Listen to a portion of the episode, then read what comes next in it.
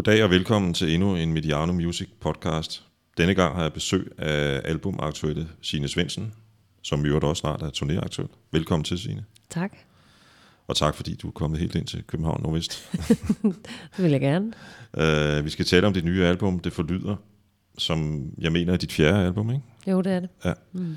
Uh, først skal jeg lige lave en lille plat stunt. Åh oh, nej. mit rygsæk fra. Uh, her står der et billede af dig på mit bord. det er flot.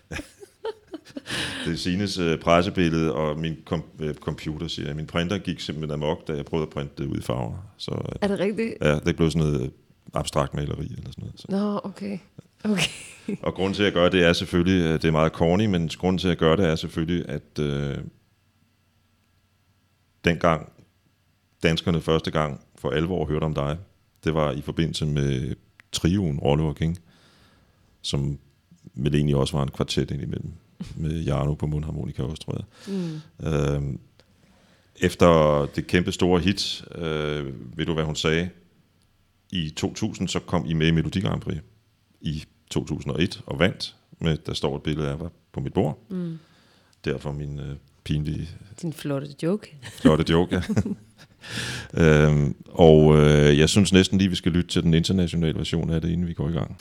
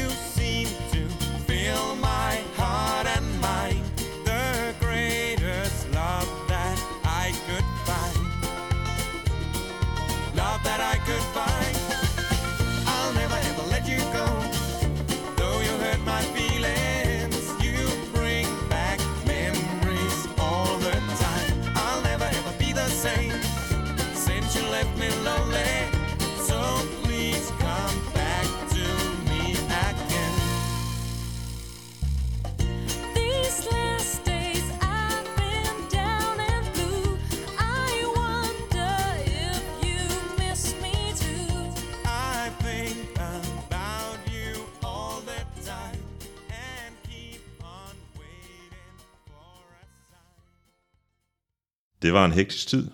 38.000 publikummer i parken. Kan du stadigvæk huske, hvilke tanker, der gik igennem dig, da du stod derinde i parken foran de mange mennesker? Øhm, jeg kan stadigvæk huske øh, fornemmelsen af det cirkus, det var. Men de tre minutter der på scenen kan jeg ikke huske overhovedet. De, det, øh, jeg ved ikke, hvor jeg var henne, men jeg tror, det er, fordi det er så intenst øh, lige der, og, øh, og du kan ikke rumme at egentlig at være andet end bare til stede. Fordi hvis du skal tænke det hele ind i den kontekst, øh, som det var med alle de mennesker der, og alle de mennesker ude bag ved skærmen og sådan noget, så, så fatter du hat. Altså, så kan du ikke, så kan du ikke rigtig gøre det, tror jeg. Så jeg kan ikke huske de tre minutter, men jeg kan godt huske hele cirkuset og opbygningen, og hvor vanvittigt det var. ja, det var en af de største medieeventer nogensinde i Danmark. Mm. Øh, og det er klart, at stå der som centrum i det, det må have været sådan rimelig overvældende. Ja, det var det. Altså, øh, det, det var det virkelig. Det, det var... Mm, altså, det var også sjovt jo, men altså, der var så mange ting, som bare gik så utroligt stærkt med mennesker omkring en, der sagde og mente noget, og skulle stå der, og skulle stå der, nu skulle du tage det der på, nu skulle du til den makeup artist, så skulle du derhen og sådan noget. Altså, alt muligt var... Det handlede overhovedet ikke om musik jo. Det handlede om et tv-show, øh, og et show i det hele taget. Mm. Der gik heller ikke så længe før, at øh, Rollo King sådan stoppede, øh, og, og du begyndte at koncentrere dig om andre ting. Der var også en tv-karriere. Men, men jeg kunne egentlig godt tænke mig at spørge dig, øh, sad du allerede på det tidspunkt, eller havde du allerede sådan en håndfuld sange på det tidspunkt, der var klar til at, at blive indspillet, hvis du havde fået muligheden som solist på det tidspunkt der? Altså, der var en håndfuld sange, men de var ikke øh, indspilningsparate, eller hvad man skal sige. De var sgu ikke, øh, de var ikke gode nok til det. De havde ikke klaret kottet øh, min egen sang på det tidspunkt. Jeg var stille og roligt gået i gang, mens jeg gik på konservatoriet øh, med at skrive. Øh, og det var sådan set også sådan, at der var jo nogen, der gerne ville lave... Altså, der ligesom trak mig ud af det der All Over King, og sagde, det gider, nu kan jeg ikke, det skal jeg. Fordi det var jo ligesom drengenes band, eller det var dem, der skrev sangene, og det var deres musik, og, og sådan noget. Så da jeg ligesom gik, og de så sagde, så stopper vi, øh, så var der nogle andre, der spurgte mig, om jeg så havde lyst til at lave en plade der. Det ville være oplagt, øh, sagde de. Øh, men det havde jeg sgu ikke. Øh, og det var jo bare, fordi jeg ikke rigtig synes, at det, jeg havde af materiale, var godt nok. man kan også sige, når man lytter til, til din musik i dag, den kommer vi til at tale meget mere om om lidt, mm. øhm, så ligger den jo i en anden stil, end det her, vi lige har hørt. Det må man sige, ja. Øhm, det første, du skrev, var det også i den stil, vi kender dig for i dag? Altså sådan lidt, nu bruger jeg et og vi kommer til at snakke mere om sådan noget med at forsøge at beskrive. det er sådan nogle journalister, som jeg kan jo godt lide, man putter ting ind i bokse. Men ja. jeg vil tillade mig at kalde det sådan lidt amerikaneragtigt øh, musik, det du laver i dag. Roots måske. Ja, ja. Øhm, havde du, var det allerede, om man så må sige, din stil dengang, da du gik på konservatoriet og skrev selv? Ja, jeg, altså jeg, jeg skrev helt klart mere sådan singer-songwriter-sange, øhm, og det var også det, jeg lyttede til.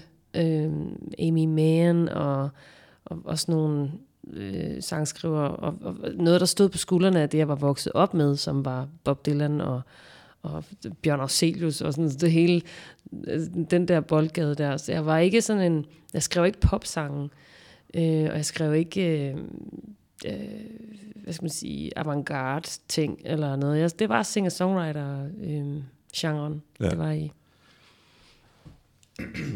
Når man taler med musikere, så siger de meget ofte, at de faktisk har vidst altid, at det var det, de gerne ville. Har du haft det på samme måde? Nej, det har jeg sgu ikke. Altså, jeg voksede op i et miljø, hvor det ligesom var, at alle kunne stille sig op på en scene. Øh, fordi alle gjorde det. Øh, det her kollektive miljø, som jeg voksede op i i Nyborg, de, der, der havde de sådan en årlig revy, hvor alle, om de så var øh, rengøringsdamer normalt, eller skolelærer, eller whatever, de, de stillede sig op på scenen og og fyrede den af øh, en gang om året til sådan en revy. Øhm, eller sang, sang rundt om bålet, eller sådan, du ved, alle, det var bare noget, man gjorde, en forlængelse af det, man var, så jeg troede egentlig, jeg skulle have et rigtigt arbejde i lang tid. Øhm, og jeg tror også, at mit forsøg efter Melodi Grand Prix-tiden, hvor jeg kunne mærke, at jeg var havnet i et forkert hjørne af musikbranchen, øh, mit forsøg på at gå ind i tv-branchen, der var måske også et eller andet med, at jeg tænkte, Nå, men jeg skal også på et eller andet tidspunkt lave noget, der er rigtigt. og jeg kunne godt mærke, da jeg gik på konservatoriet, at jeg skulle ikke være musiklærer. Det, det, det var sgu ikke rigtig mig. Øhm, så nej, jeg har ikke haft den der... Altså, jeg har haft den der... Jeg har altid vidst, at det var det, jeg ville. Øhm, fordi det har altid vidst, det var et spor i mig. Og det var noget, jeg altid ville have med mig. Øhm, men jeg har ikke, indtil, indtil jeg udgiver mit første album øh, for 10 år siden, har jeg egentlig holdt mange muligheder åbne for, hvad, hvad jeg kunne gøre, og hvad jeg, altså, hvad jeg ville. Når du kigger tilbage på, øh, fordi jeg synes lige, vi kort, omkring, skal, kort skal omkring din, din karriere som tv-vært. Du, du mm. var lavet to, så vidt jeg husker, to serier med BS, ikke? Jo. Ja, og... Øh, så var der noget, der hed Prinsesse for en dag også, tror jeg. Ja, det var sådan en engangsting. Det var en engangs. Ja. Nå, okay. Og så har du så været med i diverse debatprogrammer på TV2 Charlie. Mm-hmm. Øhm, og så på et tidspunkt begynder du så at satse på musikken alene. Kan du bære noget med fra din tid som tv-vært øh, i dit liv som musiker nu, eller din karriere som musiker nu? Ja, jeg synes, i min omgang med medier, synes jeg, jeg har faktisk en meget stor forståelse for for eksempel dit arbejde. det er glad for at høre. og, øh, og i det hele taget forstå, hvordan det fungerer i et tv-studie, eller sådan, du ved, jeg ikke sådan, på den måde fik jeg noget erfaring de år der, som, som jeg kan bruge aktivt i forhold til at være på skærmen eller være foran mikrofonen øh, i et radiostudie. Så det, mm, det, det, det gav mig helt klart noget, men jeg kunne også godt mærke, at det, jeg synes, der var allermest interessant ved at lave øh, tv, det var det journalistiske arbejde. Og der havde jeg jo bare ikke uddannelsen. Så jeg troede sådan, at jeg var lidt naiv og tænkte, jeg kan godt blive tilrettelægger, eller jeg kan også godt få lov til at skrive nogle ting, og sådan noget. Det kunne jeg jo ikke. Fordi det, jeg var hende der papfiguren, man skubbede frem i billedet. Jeg var jo ikke tilrettelæggeren, desværre. Nej, fordi det ved jeg fra de fleste, der kommer til at beskæftige sig med tv som værter, Mm. frontfigurer, pap, papfigurer, Ja. i virkeligheden viser sig at være det mest spændende. Det har jeg hørt rigtig mange andre sige også. Er det rigtigt? Ja. At skulle sidde og støbe kuglerne inde bagved. Øh, Ja, og der, der, skal, der skal du have en uddannelse, altså, hvis du skal være rigtig god. ja. Har du så senere hen på noget tidspunkt overvejet at bruge konservatoriet, konservatorieuddannelsen til så alligevel at blive lærer, musiklærer? Nej, nej, altså jeg, jeg, jeg prøvede, jeg fik øh, et vikariat på en musikskole, og min, en af mine medstuderende skulle et eller andet, og så fik jeg, ej, måske var det bare tre uger eller sådan noget, hvor jeg skulle undervise ude i Ballerup øh, i sang. Og, øh, og det døde jeg lidt på, altså det kunne jeg simpelthen ikke. Jeg havde ingen lyst til musik bagefter, når jeg havde undervist øh, fire rigtig, rigtig søde piger i en halv time hver, øh, sådan en eftermiddag i sang. Altså, der, der havde jeg absolut ikke lyst til hverken at synge eller høre musik eller noget. Og det havde ikke noget med dem at gøre. Eller noget. Det var bare noget med, at jeg havde ligesom tømt mig selv for øh, musikalsk virke, eller hvad man skal sige. Og jeg var ikke en særlig god underviser. Øh, jeg var ufokuseret, og øh, at det tager virkelig meget. Altså, det at være lærer i det hele taget er et meget krævende job. Det er et enormt hårdt job, tror jeg. Ja, det tror jeg nemlig også, det er. Det er det. det. Det synes jeg, det virker til at være. Og det er ikke noget, man bare lige kan gå ind og ryste ud af, af venstre skjorte af. Altså, det kan du ikke. Jeg tror også, når man, når man, eller jeg kan forestille mig, når man underviser i noget, som er så, som musik, som er så båret af alt muligt, som ikke er særlig konkret, eller fysisk, eller praktisk, følelser, intuition og så videre, at når man først så har stået og skulle lære folk, hvordan man gør sådan noget rent teknisk, så mm. kan jeg godt forestille mig, at noget af alt det andet ligesom kommer i baggrunden.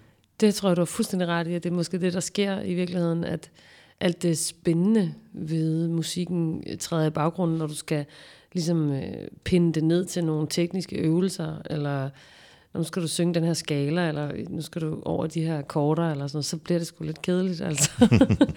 og hvis du ligesom skal stå og facilitere det, så, så ryger der måske noget af, altså, ja, tada, kunsten af det, mm. på en eller anden måde. Vi kommer til at snakke øh, om Nils Havsgaard også, mm. af gode grunde. Øh, og jeg synes faktisk lige, vi skal lytte lidt til et nummer, som han udgav på en liveplade i øh, 2009, tror jeg, hvor du synger med Oh, nej. på et nummer, der meget apropos, hvad vi lige sidder og snakker om, hedder I skole.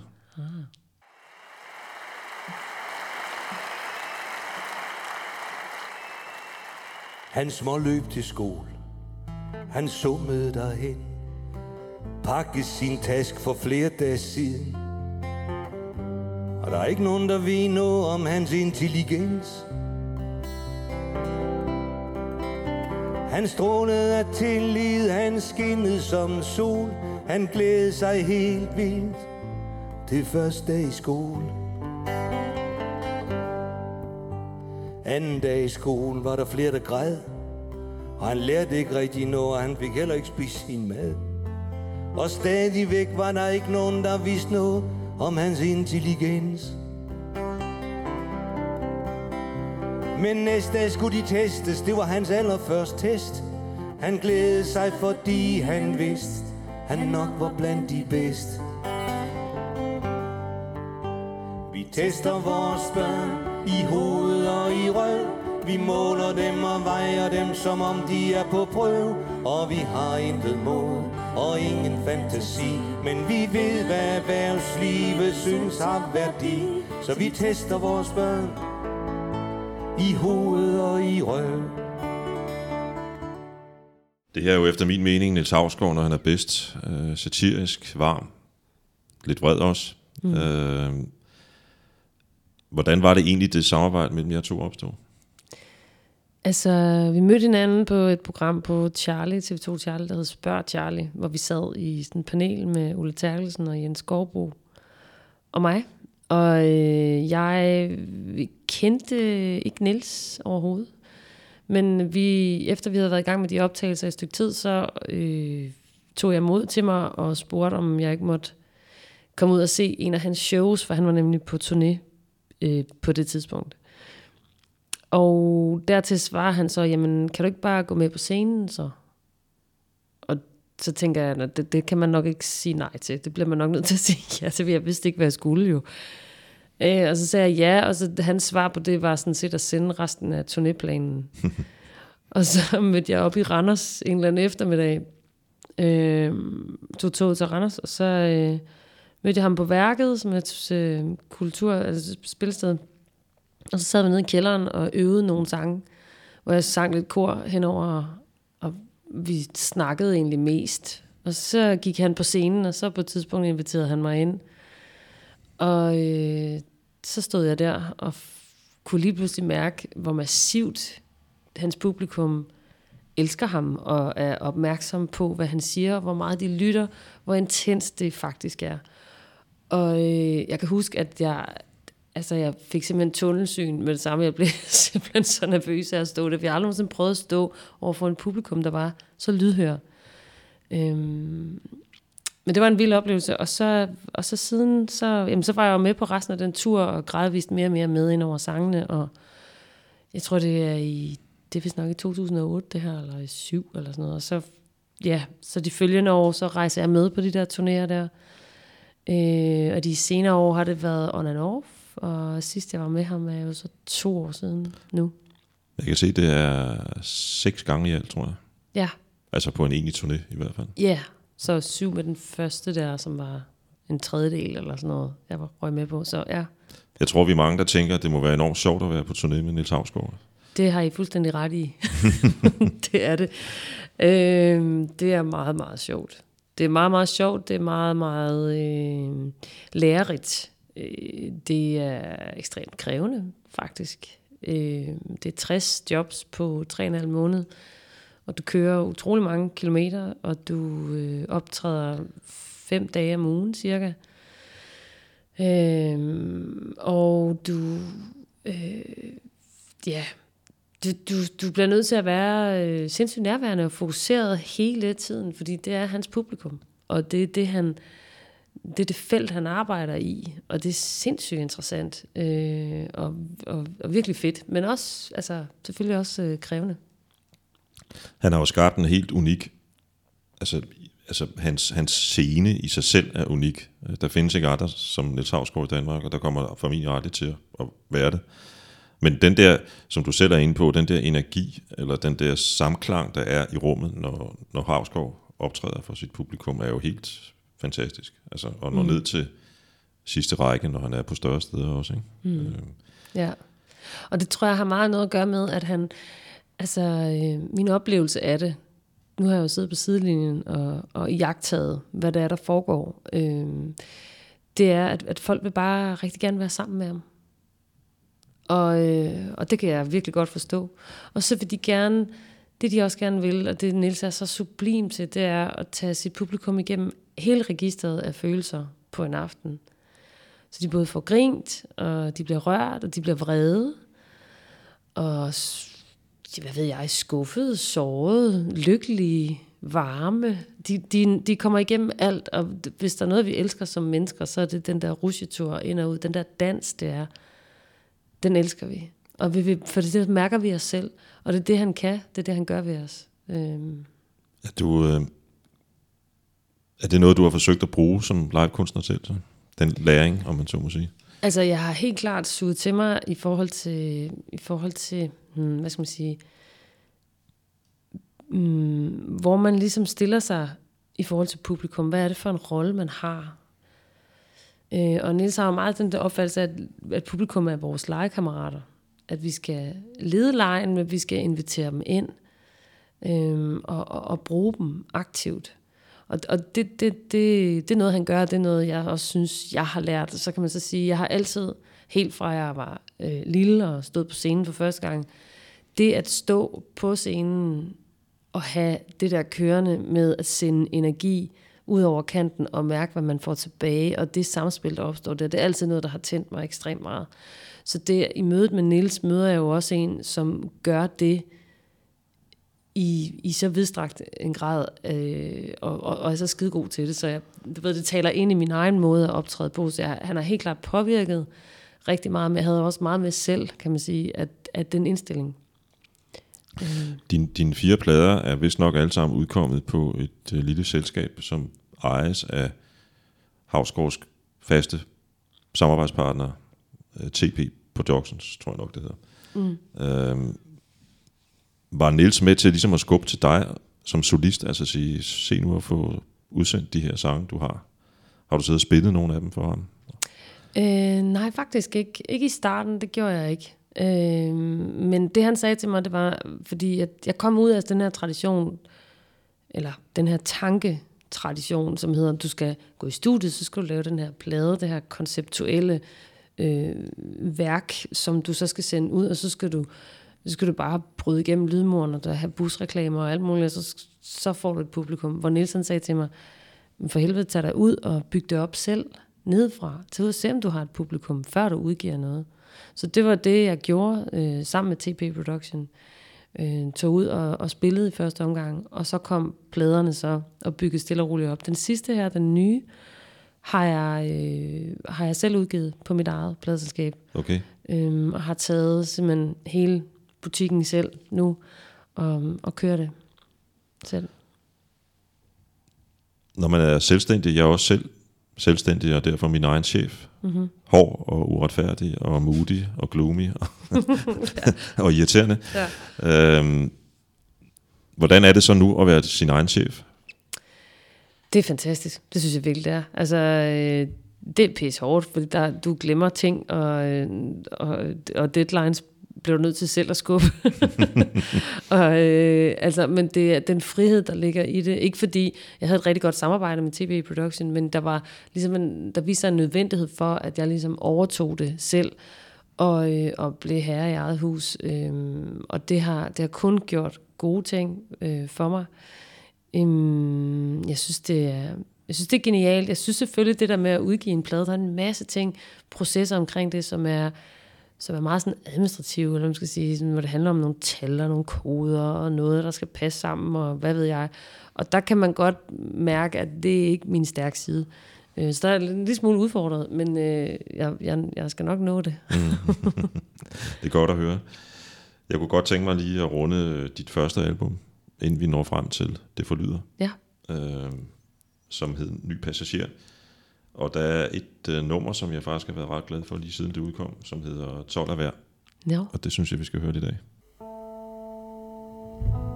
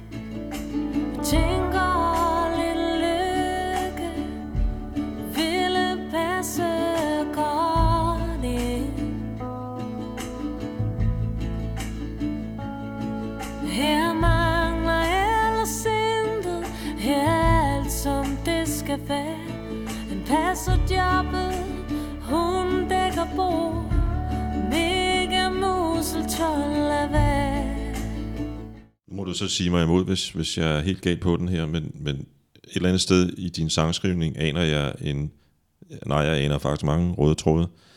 Og jeg synes, det som den her sang handler om, øh, den her søgen efter en perfektion, som ikke findes, øh, eller i hvert fald en version af lykken, som ikke findes, øh, opfatter jeg som en af de ting, der går lidt igen i din sangskrivning. Er det rigtigt? Eller?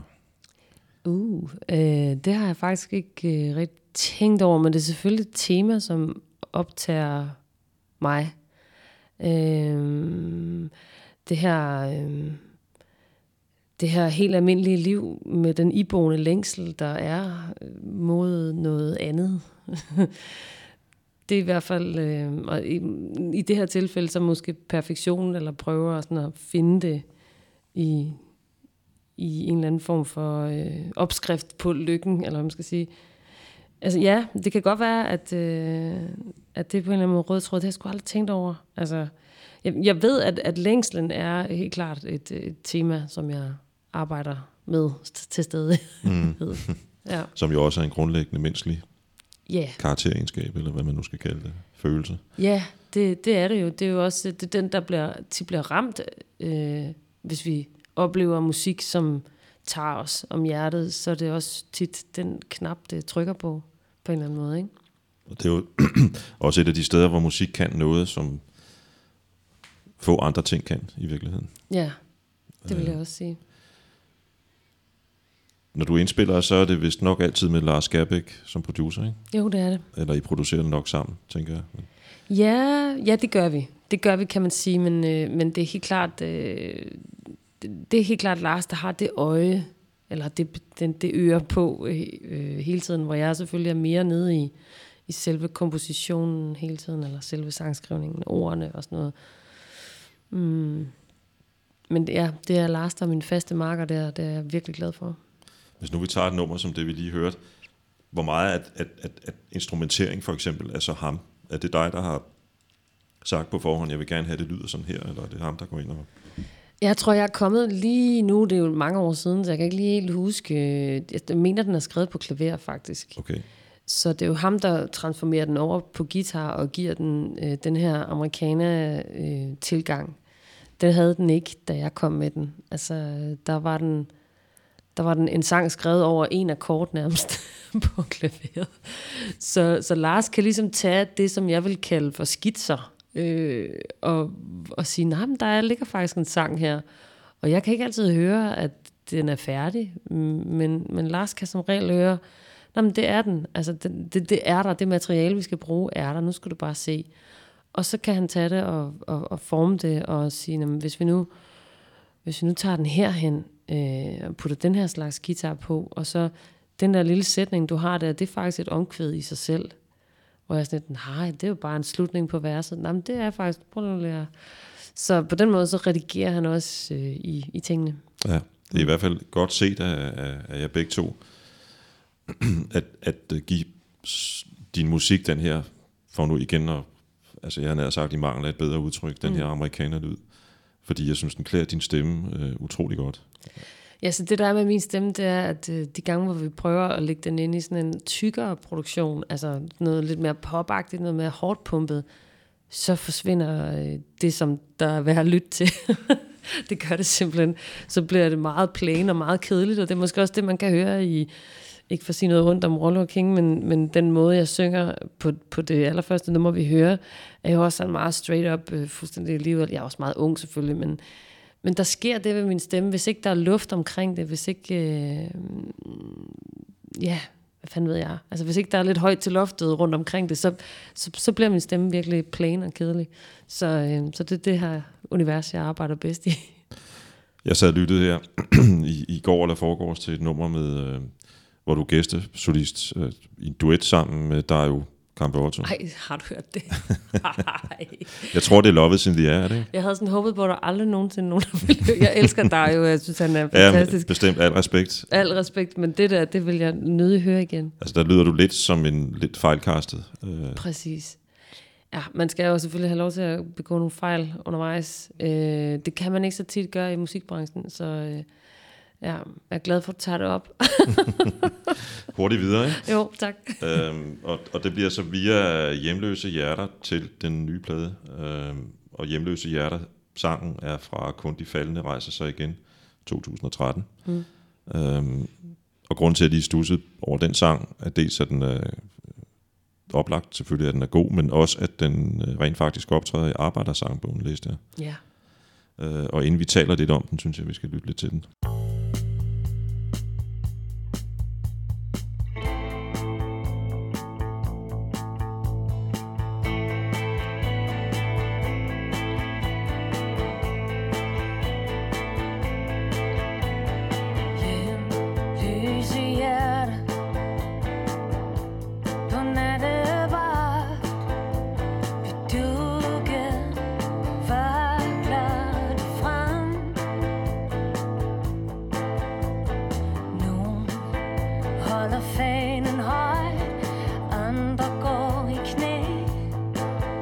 På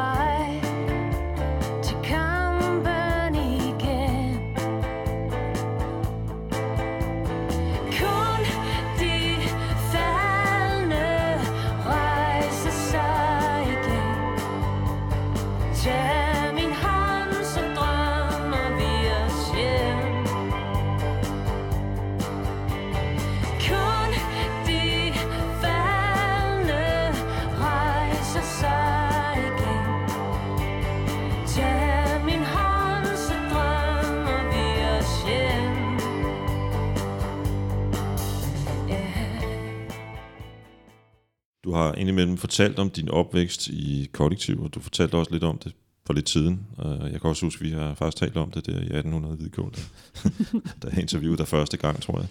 Uh, og jeg tænker, at uh, det at blive optaget i Arbejdersangbogen, må der være en altså det må være noget af en, en oplevelse, når man nu har den baggrund i et altså, mener, socialistisk kollektiv, som du har. Ja, det, det, det, der skulle ikke tænkes længe over den, da jeg fik en mail om, hvorvidt de måtte optage den i den nye udgave. Øh, ej, det er helt klart noget, jeg er meget stolt af, og noget, jeg er glad for, og ikke mindst min far blev rigtig stolt af det. øh, ja, ja om det er, altså nu står den ikke lige ved siden af kringsat af fjender, men det, det har noget med alfabetet at gøre. Jeg tror, det, det skyldes alfabetet. ja, præcis.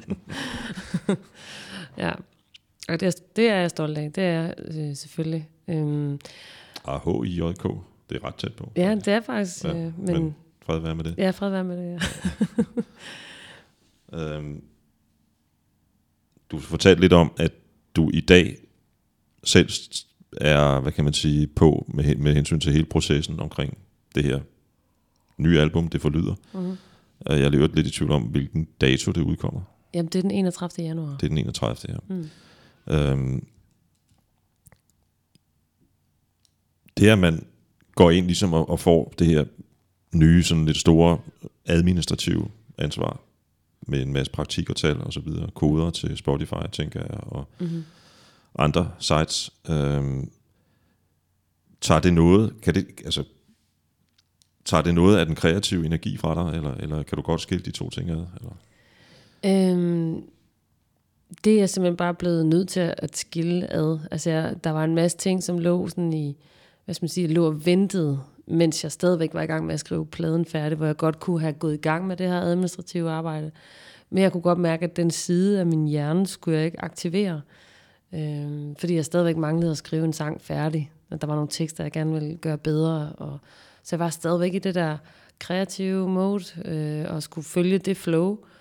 Og derfor kunne jeg bare ikke lukke de andre ting ind. Og så tænkte jeg bare, så, så må det komme. Altså, så må jeg nå, hvad jeg kan nå, og så må det komme bagefter. Fordi det er helt klart to sider af hjernen, som er, som er svære at forene. Og øh, jeg er sådan øh, indrettet, at hvis jeg kommer til at starte dagen med at sætte mig foran computeren og lave kontoragtige ting, så åbner jeg simpelthen ikke op for det kreative, eller for, for den måde at tænke på, hvor, jeg kan, hvor der er en sang, der kan dumpe ned i skødet på mig. Altså, så jeg bliver nødt til at starte med at skrive, og bliver nødt til at starte med at gå ned i mit øvelokale og spille øhm, musik. Jeg bliver nødt til at starte der. Lad os lytte til et af numrene fra den nye plade. Det hedder Lys ud, lys ind.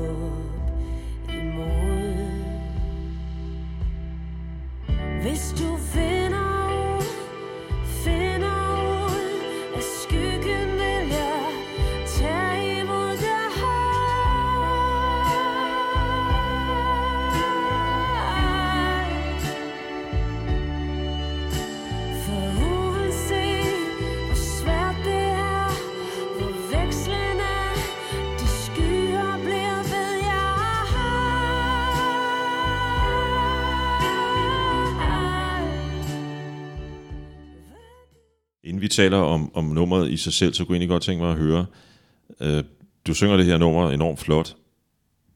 Kommer det helt af sig selv, når man står i studiet, eller måske nærmere, når du sidder derhjemme ved klaveret og skriver sangen, eller Mm, altså måden, jeg synger, måden, du den- synger den på? Ja.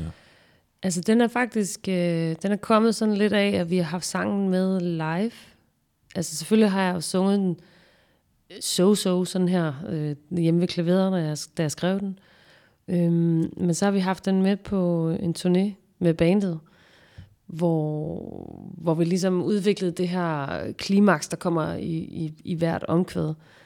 Øhm, og, og, og det er jo det, der er så sindssygt dejligt ved at, at, at tage nye sange med øh, ud på landevejen, inden man har indspillet dem, er, at man bliver simpelthen så meget klogere på, hvad det kan, og hvad de, hvilke hjørner man kan afsøge og sådan noget. Øhm, og det er fordi, du har et publikum, så kan du mærke i refleksionen af dem, kan du mærke, hvad der fungerer og hvad der ikke fungerer. Så, så det, det er sådan delvis noget, der er sket ved klaveret og ude på scenerne. Og man må sige, i den her proces er vi jo godt nok langt væk fra det her moderne fænomen med, at man kan se sådan 8-9 øh, komponister, producer på hvert enkelt nummer, øh, der bliver et hit.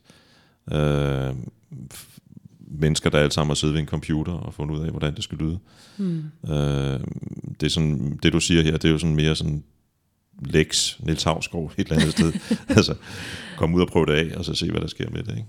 Ja, yeah. ja, det kan sgu godt være, at, øh, at, at det... Altså, det er i hvert fald en måde, som jeg nyder rigtig meget. Og øh, altså, det er faktisk også Niels, der har sagt til mig, at hvis du har en ny sang, skal du jage ind på scenen og spille den med det samme for publikum, lige snart du kan komme til det. Der kan man sige, at i hans tilfælde kunne det godt være, at han nogle gange lige skulle, nej, skulle vente. nej, det er, det er bare en god idé, fordi du mærker bare så hurtigt, om en sang kan noget. Øhm, om den kommunikerer noget som helst, Ja. eller den ikke gør. Den her sang har jeg sådan lidt i familie med den, vi lyttede til lige før. Øhm,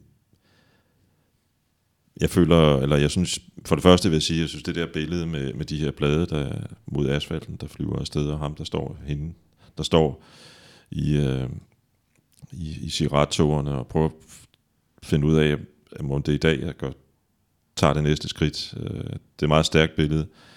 Og, og, og grund til, at jeg synes, den hænger lidt sammen med arbejder sangbog. Sangen er også, at jeg synes, jeg hører også en solidaritet med en menneske her, som er, som er faldet, ikke? eller som måske taler vi depression, måske psykisk sygdom, hvem ved, et eller andet.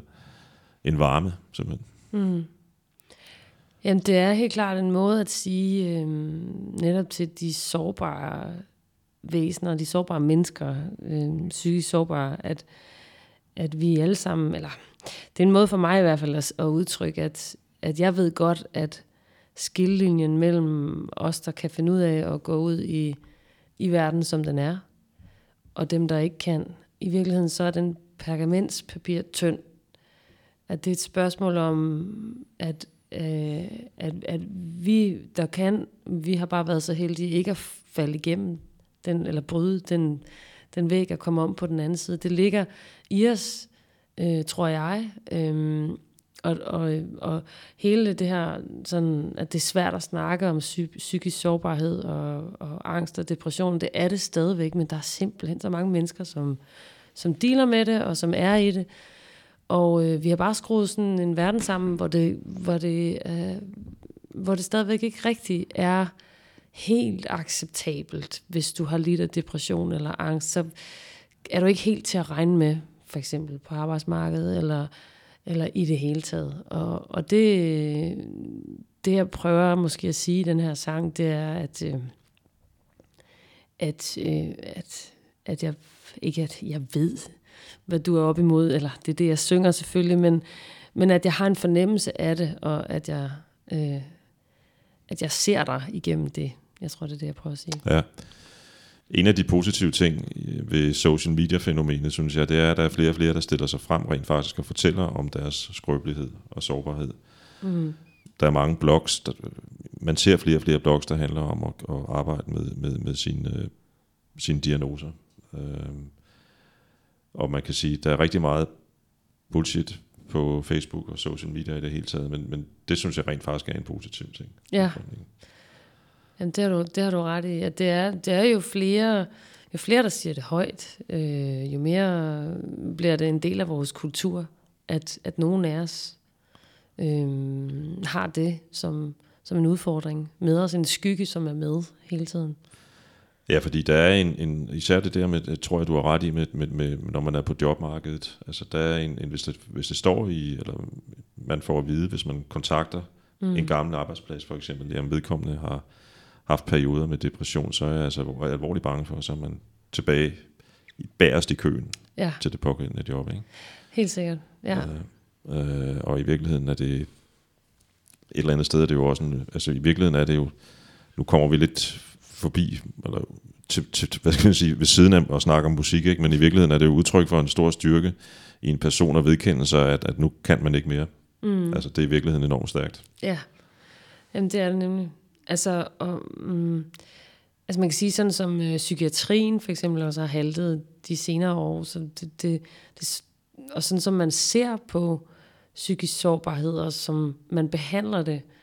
Øh, jeg var inde og se sådan et teaterstykke, som, hvor der var fire cases med, som var altså rigtige personer, som har lidt af de her angst, depression ting. Og, øhm, og det, der ligesom var en af hovedbudskaberne, det, det var, at der findes så mange nuancer i, i melankolien, eller øhm, den psykiske sårbarhed, øh, at det faktisk, men man behandler det på mange måder på samme måde hele vejen rundt. Og det svarer lidt til, hvis vi nu sagde, at vi kun havde, vi troede kun, vi havde en type cancer.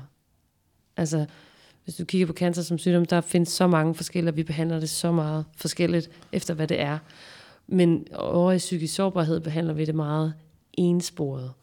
Øhm, og det synes jeg egentlig var et, øhm, et udtryk for, hvor, hvor, at vi ikke er kommet særlig langt i forhold til at, at, mm, at se det som en del af, af menneskeheden. Ja, det bliver meget tungt, det her, Jan. ja det gør det nemlig. Men vi kan Øhm, godt øh, klippe det ud. Nej, det skal vi ikke. Vi, vi går bare videre. Okay, vi, vi kommer videre. Ja. Øh, og det kunne vi faktisk, øh, og det er meget relevant at snakke om, og vi kunne snakke meget længere om det. Mm. Øh, inden jeg går videre, så vil jeg lige sige, at, at øh, via noget familie har jeg jo lært, eller fundet ud af, at, at rigtig meget af psykiatri, psykiatrien stadigvæk bygger på nogle virkelig gamle opfattelser af, hvad psykisk sygdom er. Ja, Altså det er kun et spørgsmål om kemikalier. ja, Giv dem nogle piller, præcis. så det kan påvirke nogle forskellige tråde, der ikke er deroppe i hovedet, eller som måske er lidt fejlconnected eller et eller andet. Ja, og der tror jeg bare ikke, vi er kommet særlig langt. Åbenbart ikke, nej. Nej. Uh, inden vi uh, så går videre, så kunne jeg godt tænke mig at lytte til et uh, andet nummer fra det nye album, nemlig Frosten slipper.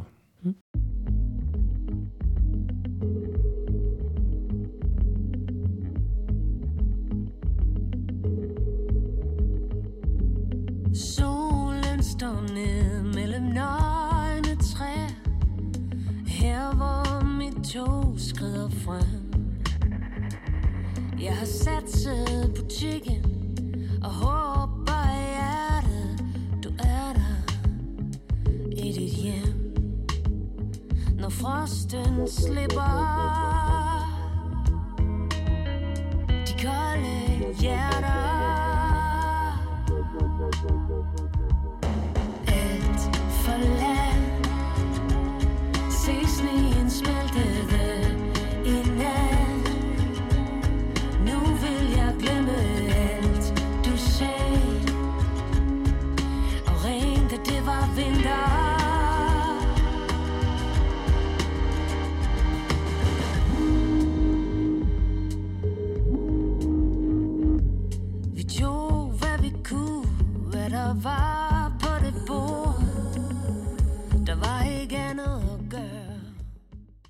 For det første, så vil jeg jo gerne uh, rose, at der er et noget, jeg indrømmer noget indirekte, men dog alligevel et citat fra Det er i dag et vejr i sangen. Ja, Ludvig Holstein har bidraget. ja, øh, fordi det er en dejlig sang også. Øh, også den.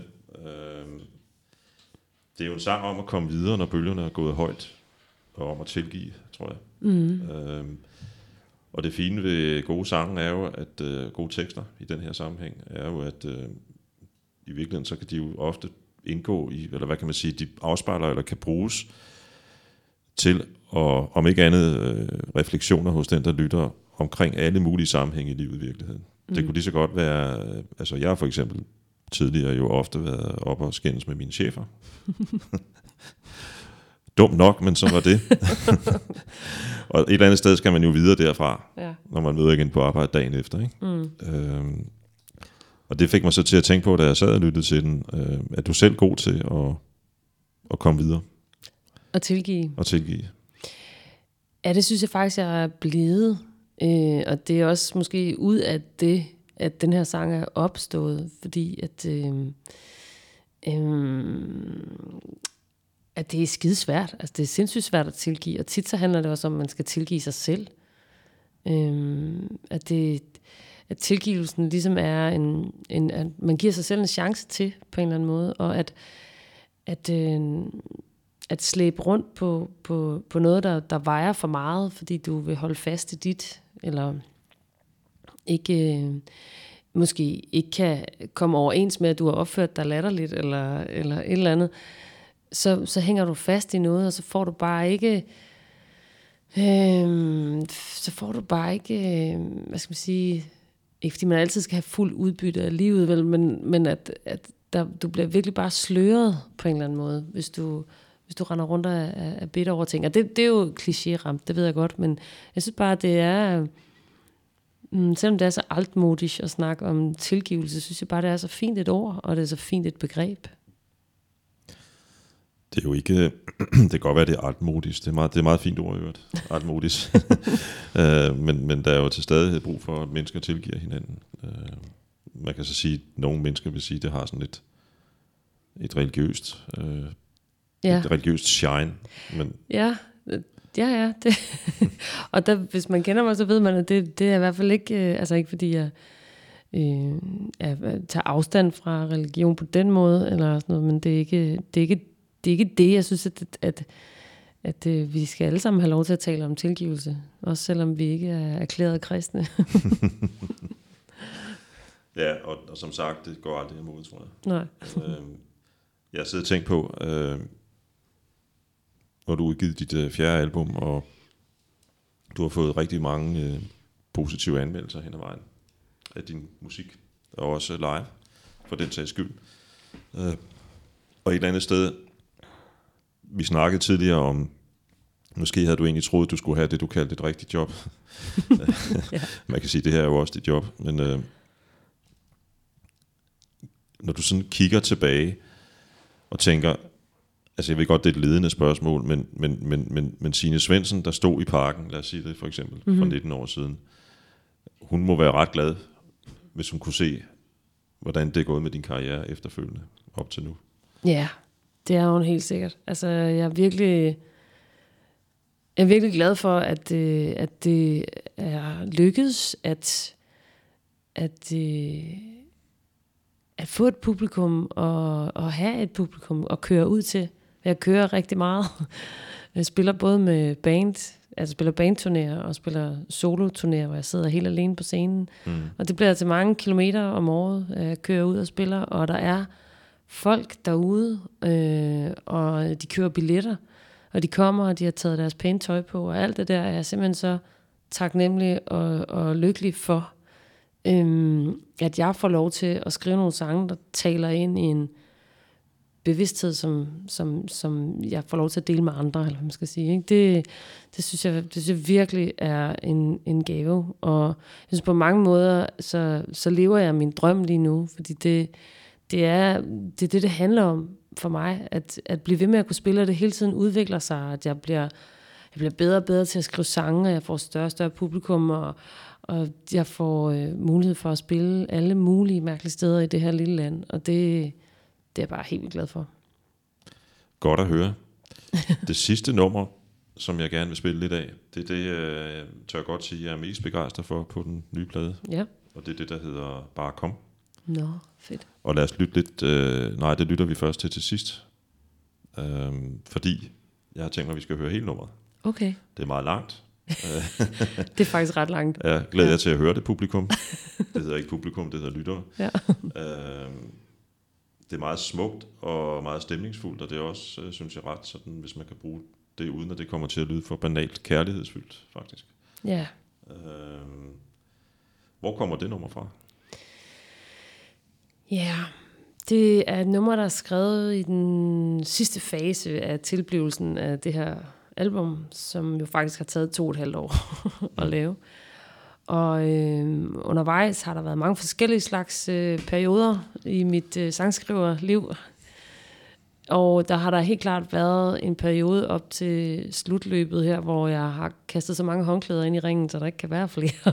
og har lyst til ligesom at bare sige, fuck det. Hvorfor?